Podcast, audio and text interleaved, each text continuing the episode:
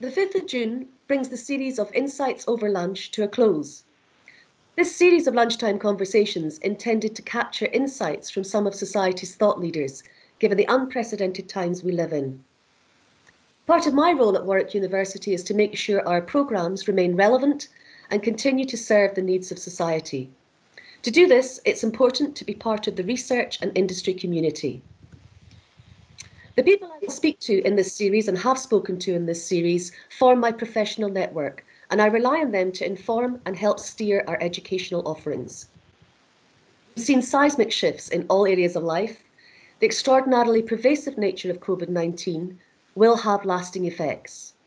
To discuss this, my lunchtime guests today are Stuart Bestwick, Head of Service Design and Improvement at Hampshire County Council, and Mike James Moore, who built his career at Land Rover, Director of Manufacturing and Director of Industrial Engineering, joined WMG in 1995, and who I've had the pleasure to work with and learn from since I joined some 20 years ago. Now, Mike is retired and dabbles in the occasional consulting. Welcome to lunch. Thank you. Can I start by asking Stuart, um, what services do Hampshire County Council deliver and can you give us an indication of the scale of the council and your role within it? Uh, hi, yes, uh, thanks for the invite. Um, so Hampshire County Council is one of the larger councils, uh, county councils in the country. Um, it's got a revenue budget, uh, sort of like a turnover of 1.7 billion a year, um, and it employs directly roughly about 13,000 people.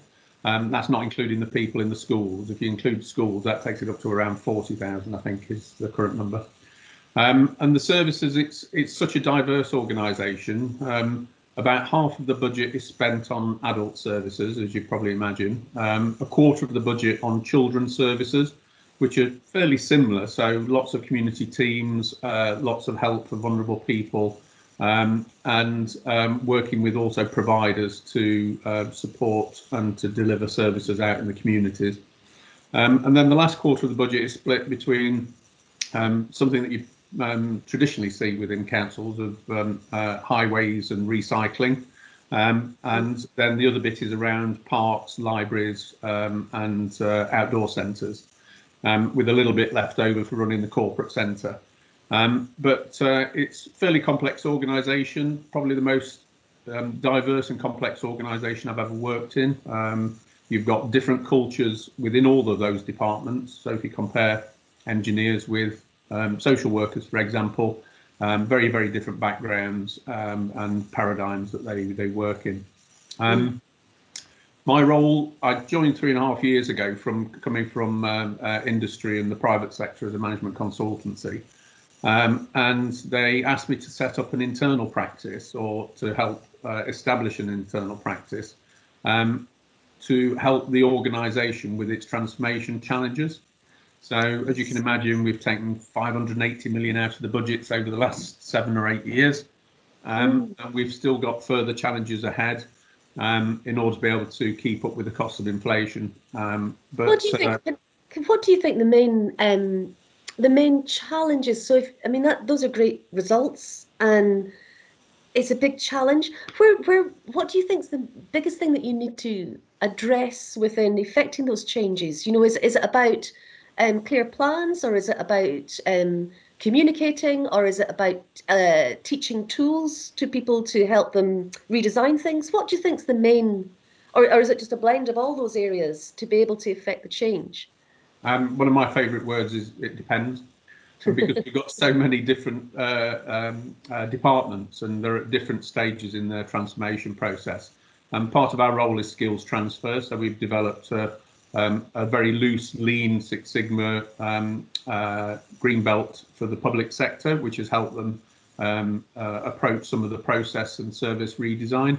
Um, we also do change management and project management training to upskill the frontline team so that they can do more and build it into business as usual. Um, there's usually a big cultural element to it as well. Um, we heard, and we were very fortunate before COVID in um, rolling out hybrid devices, and we were all getting familiar with Office 365 and SharePoint, um, but not as uh, fast as we could have been across the whole of the organisation in using things like Teams um, and more virtual um, use of um, uh, meetings, for example, to cut down on travel. Um, but obviously that's accelerated it. So in many Yeah. ways, it's been an How advantage. has, how has the pandemic, how has it affected, how has it affected the services that Hampshire County Council offer? How, what was the, what are the impacts? Um, it was quite profound. Um, we um, we we are obviously used to emergency planning for all their sorts of various reasons. So we have the usual bronze, silver, and gold uh, command meetings set up. Everybody knows the rules, and they're set up to function. Um, we had on paper plans to deal with um, an outbreak, um, but of course those plans on paper, when you design them based on not knowing what the reality is going to be like, um, it really we struggled to start with in terms of being able to respond. Um, forecasting and predicting was was very very difficult, and we were having to rely on it. Um, the way we reacted was to be very disciplined, and we waited to follow and see what the guidance was from the government. Mm. Um, and within the organisation in the background, we were quickly adapting the services so that they could continue to um, uh, deliver uh, in lockdown. Um, obviously, a lot of the services are still frontline, um, but um, some of the services have kind of been mothballed. Um, others have continued. So highways obviously have carried on, um, and some of the um, waste uh, recycling and and uh, uh, and disposal has carried on. Um, but adults and children's services seen an increase not only in demand but also complexity um, and having to deal with that new way, the way that we work and the way that we engage with people.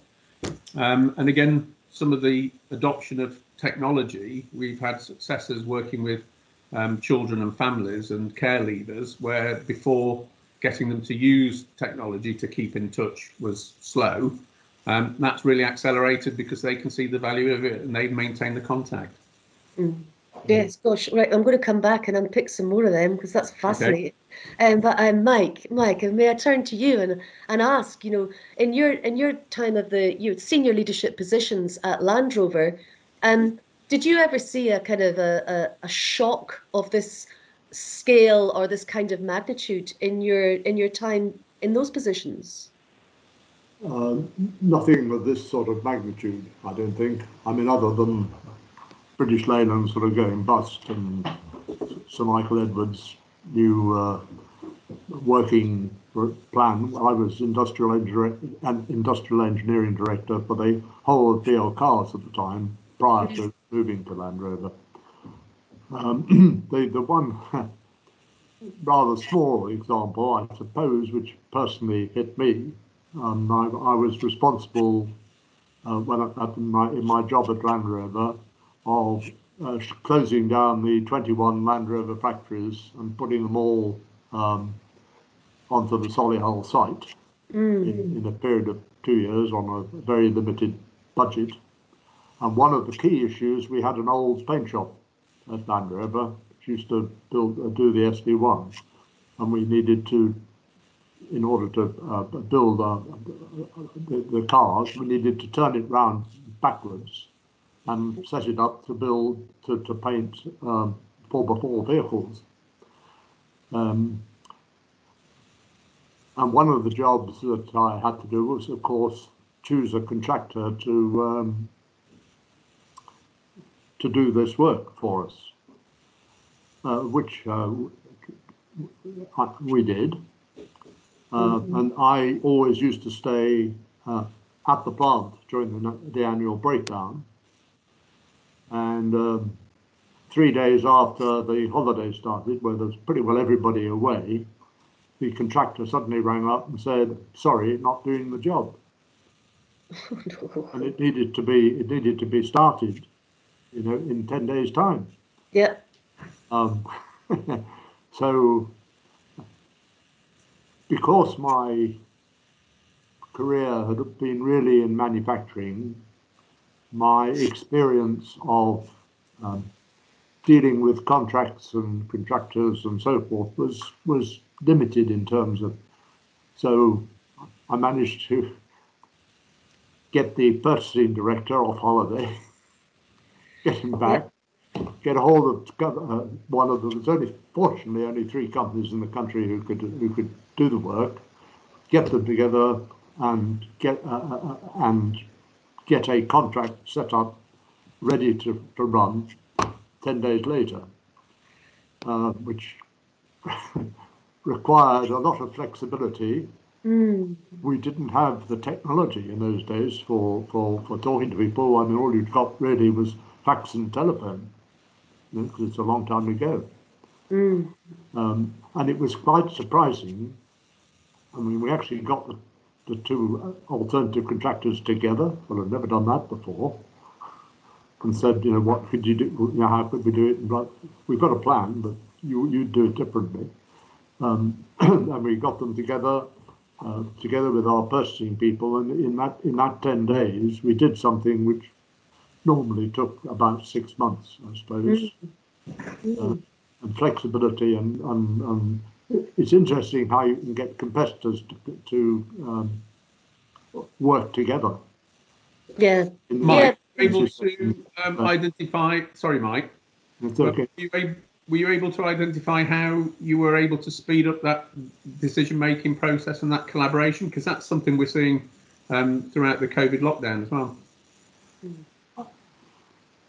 I mean, the, the, the, truthful answer, Stuart, is no, other than when talking to the competitors, you know, they could see the need, they, they could see the, uh, the, the pressures on Land Rover, which were whichever company was in, or they both got joined in in the end. They, they were prepared to to change because they saw the pressure you know, Land Rover, we'd have gone bust if we hadn't been able to, to, to pull that off. And, and the, it, it, so we weren't, we didn't do anything, or I didn't do anything specifically to try and encourage that. It was just a, a, a gut feel. I've got to get everybody together who might be able to help mm. and, and, see if they put the problem to them and see if they were pre prepared to play ball. And the, yeah, and the can... answer was they were mm. much to my surprise. And you can see um, that you can see that in in the pandemic that there really is um, now that things are starting to opening up. This feels a more uncertain and a more challenging and a more um, friction friction in this in this period between all sorts of different things. Whereas when we were asked to lock down, I think I think the nation understood this is why we need to do it, and we could all action and find ways around it to make it happen.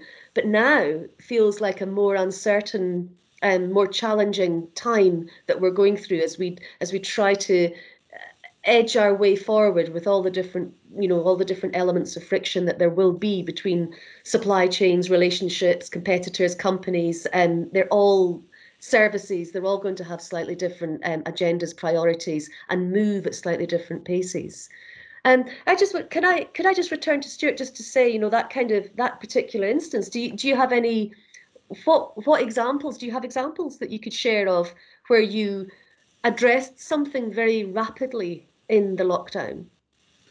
Yeah, so there's several things. There's there was some which were parts of um, projects where we'd already got established timelines, um, and we were thinking that that was a reasonable amount of time to make things to happen. And other things which were um, immediate um, uh, responses to the uh, COVID outbreak. Um, so some of the immediate responses is we um, were able to take over a couple of hotels and turn them into step-down beds um, to take people out of hospitals quickly. Um, very quickly set up a, a, a temporary mortuary uh, in order to be able to cope with uh, the increased uh, demand that might be seen there.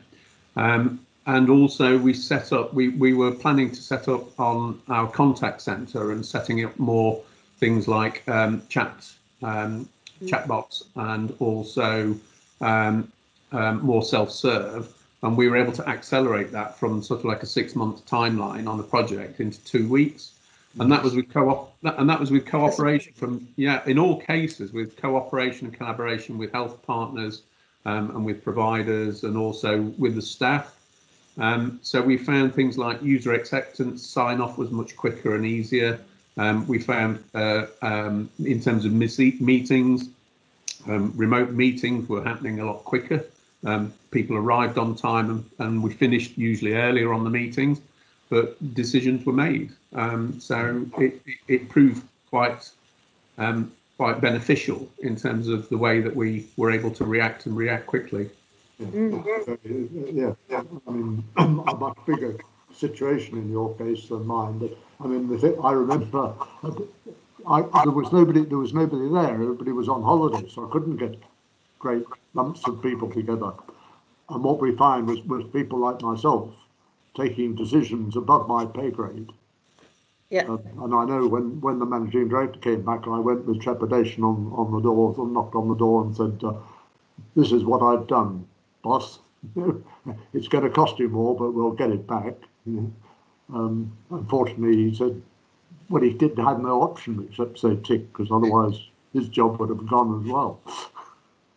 but um, but but it, I, I, I, I agree entirely. In, in other lesser situations, um,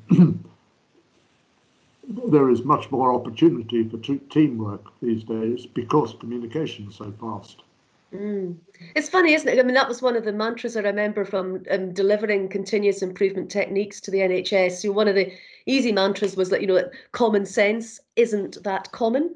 Mm. Um, but actually, when you when you have a situation where you understand what the risks are and you understand the purpose and why you're there, common sense seems very strong to prevail for the decision making. Um, and I, I think that's it's it, it, seems to certainly it seems to help decision making and action things much more quickly. Harnessing that is is challenging um, when when things become less pressured and we go back to transitioning and and being seen to be making um, fair, informed, consulted decisions. Um, it, it seems less straightforward. Uh, I mean, society is going to change, you know, so it's going to change um, people speculate how. Um, but there will be changes in in our attitudes, maybe even changes in our core values as a society. We, we're looking at the world a little bit differently from having this hiatus, this break, um, in in living the norm. What do you feel? Either of you, what do you feel will be a prevailing a prevailing um, challenge or change in value or behaviour for society going forward? Well, I think the fact, the mere fact that we've actually recognised that there are a lot of so-called unskilled people who are actually quite skilled and totally undervalued. Mm. And I think that I, I, hope that we will find a way to uh, uh, change that and make it make, make some of those jobs more uh, understood as to what they're worth. You know? um, yeah. and that, that will change things.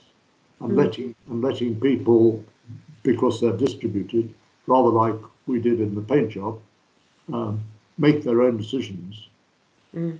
rather than have it directed from above. Yes. Yeah. Do you do you see that, Stuart? Do you do you feel that will be something that impacts your service provision as as the council? Or even the way the council makes decisions internally?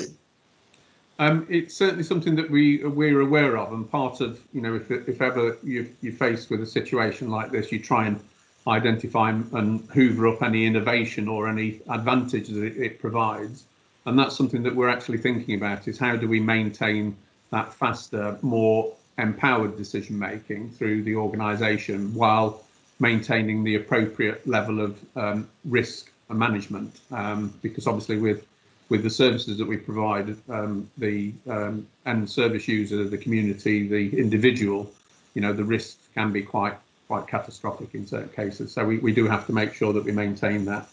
Um, I think, yeah, we again with our, our workforce, we've accelerated the um, organisation's capacity and also appetite for uh, remote working, which I think yep. we might be able to take advantage of in the future um, and uh, um, and reduce the footprint both in terms of uh, office space but also travel that will be uh, that will result in it. Um, um, and I think in addressing all of those things, what we're going to have to work out, what we need to concentrate on is how do we positively reinforce all the good things to encourage it to grow and flourish, Yes. as well as controlling some of the negative things, which will take us back to the old ways of working and, and in terms of decision making. Mm. And for us, of course, that makes it even more interesting because we have to take into the political dimension of uh, working with the councillors and um, and the um, um, uh, impact on the decision making to make sure that they're fully engaged and fully aware of what's happening and how it's happening. Yeah. Um, one other quick thing is, is it, it, it has been interesting. One of the ways that we did respond was to try and alleviate um, some of the pressure on the front line. Was we were asking internally for volunteers as well, um, and a lot of the people that have gone and helped and supported on the front line. It's been a real eye opener, and I was just thinking about your uh, comment, Mike, in that um, people going and helping in those frontline difficult jobs um, are actually quite enthusiastic when they come out of it. And I think part of it will be getting people to uh, to challenge that perception of some, you know, some of the domiciliary care work and some of the care home work is not as bad and as horrible as you might think. And actually, it's very rewarding and uh, and worthwhile.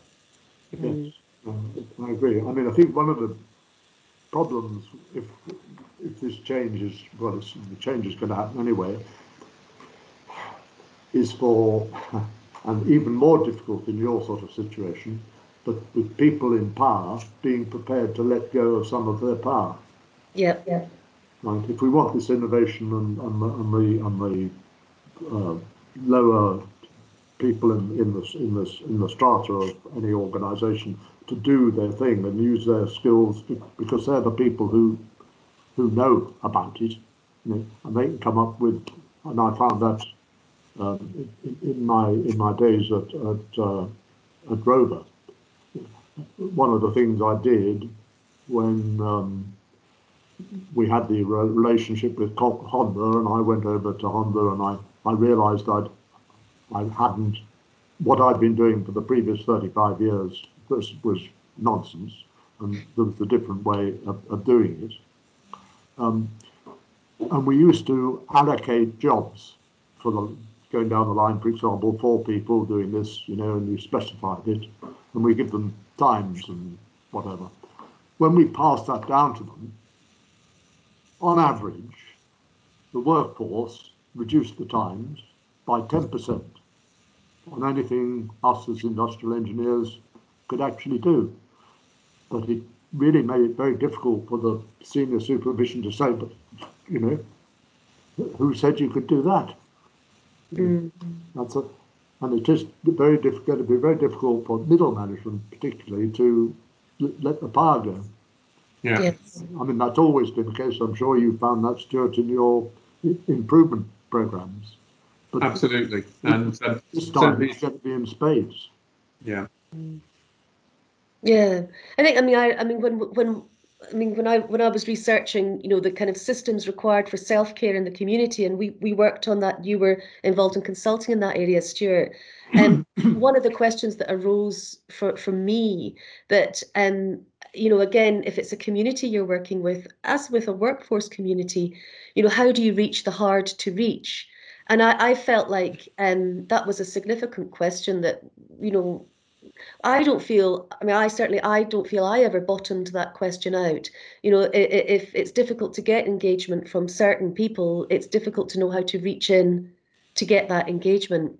I think um, when I spoke with Sarah Ellis from the, the Royal Shakespeare Company, she observed that you know, this sort of uh, out to the community, you know, the streaming um, and and online demand theatre had uh, opened up a whole new audience that wouldn't ever have normally gone to a theatre. And what maybe Sarah just cautioned against was as we revert back, so the theatres will reopen. What her job was was um, the theatre's going to take care of itself. You know, the actors love it; they're going to create it. The audiences are going to come back. But what her her role was really to make sure that those that had been included in this strange digital world remain included you know so so recognizing how that inclusion can be fostered going forward as as you know the world sort of reinvents itself um I, I get the question i guess maybe to, to to both of you is really what who do you feel need most um advocated for and protected uh, to be able to, and how do you feel you will um, ensure that um, that inclusion going forward? Um, It's a hard question, I know.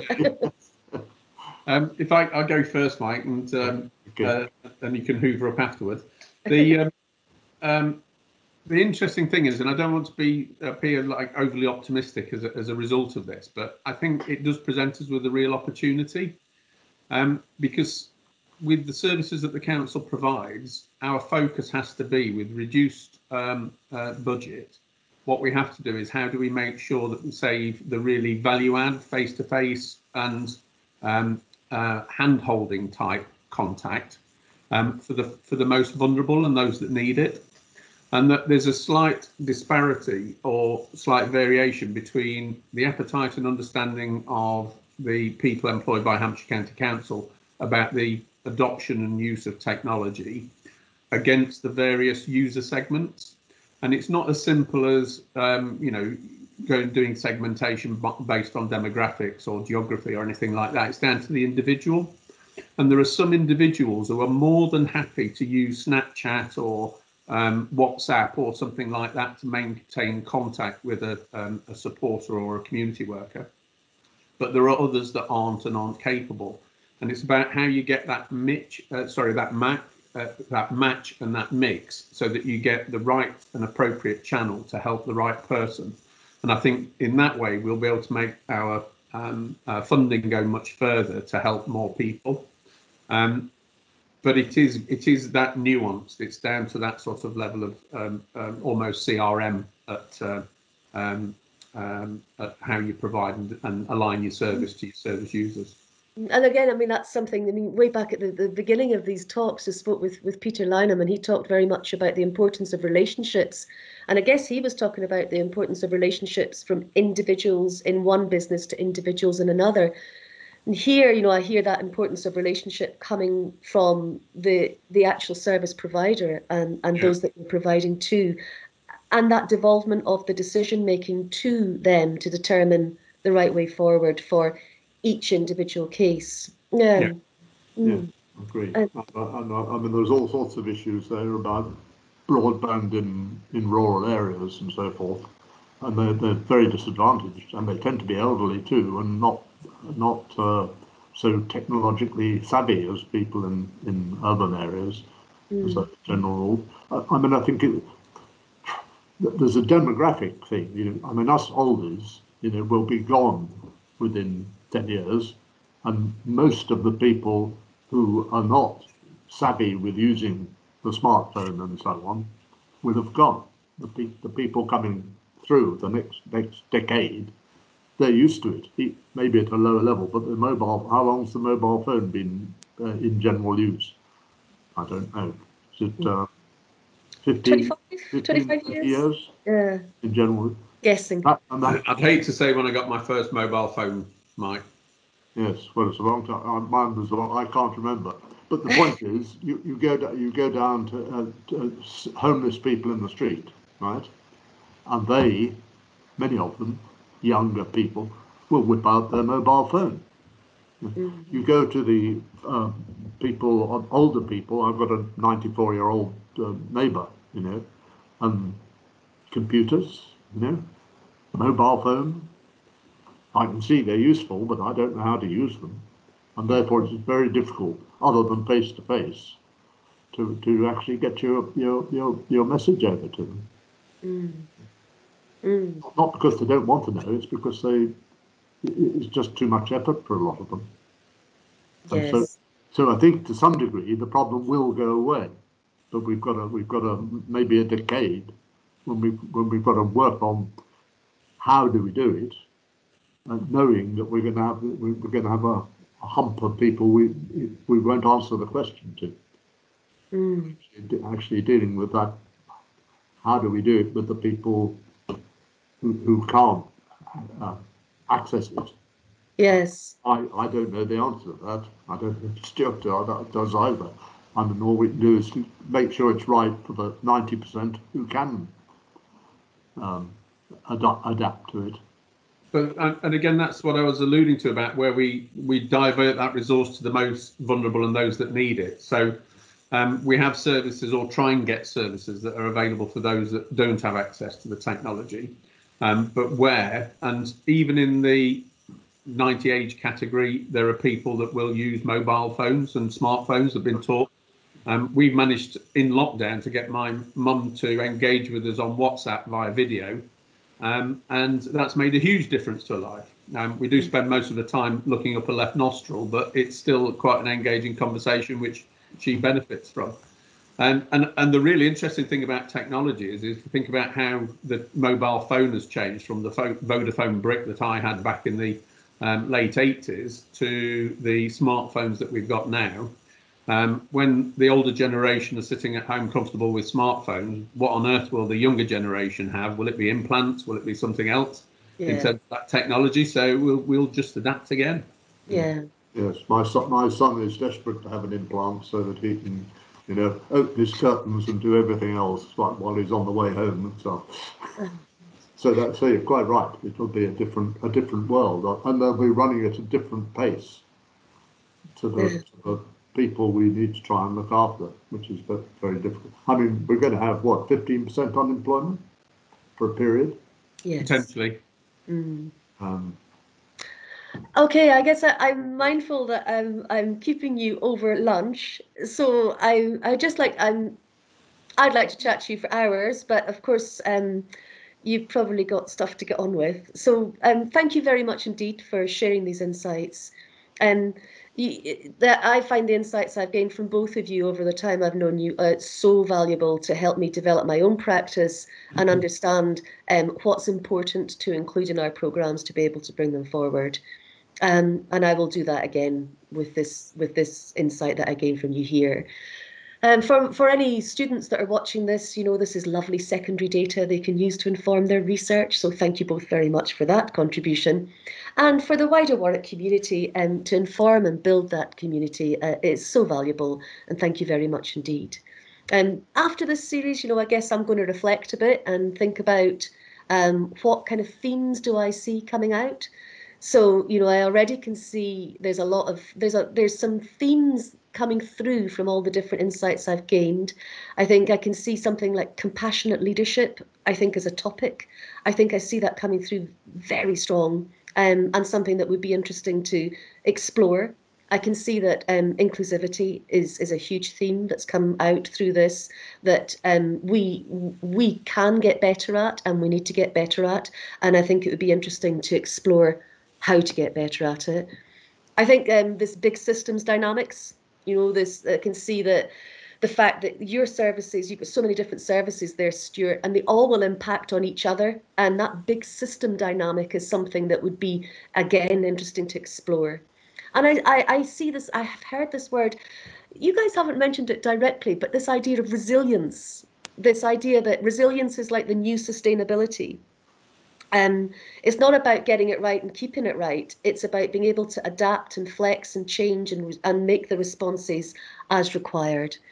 Um, I think digital has revolutionised, has seemed to be revolutionising the way we work. But I think, um, I think what what is to be understood there, or to be worked more there, is to understand the role of digital and to support and to support the sort of cultural, behavioural, societal changes that we want to have happening.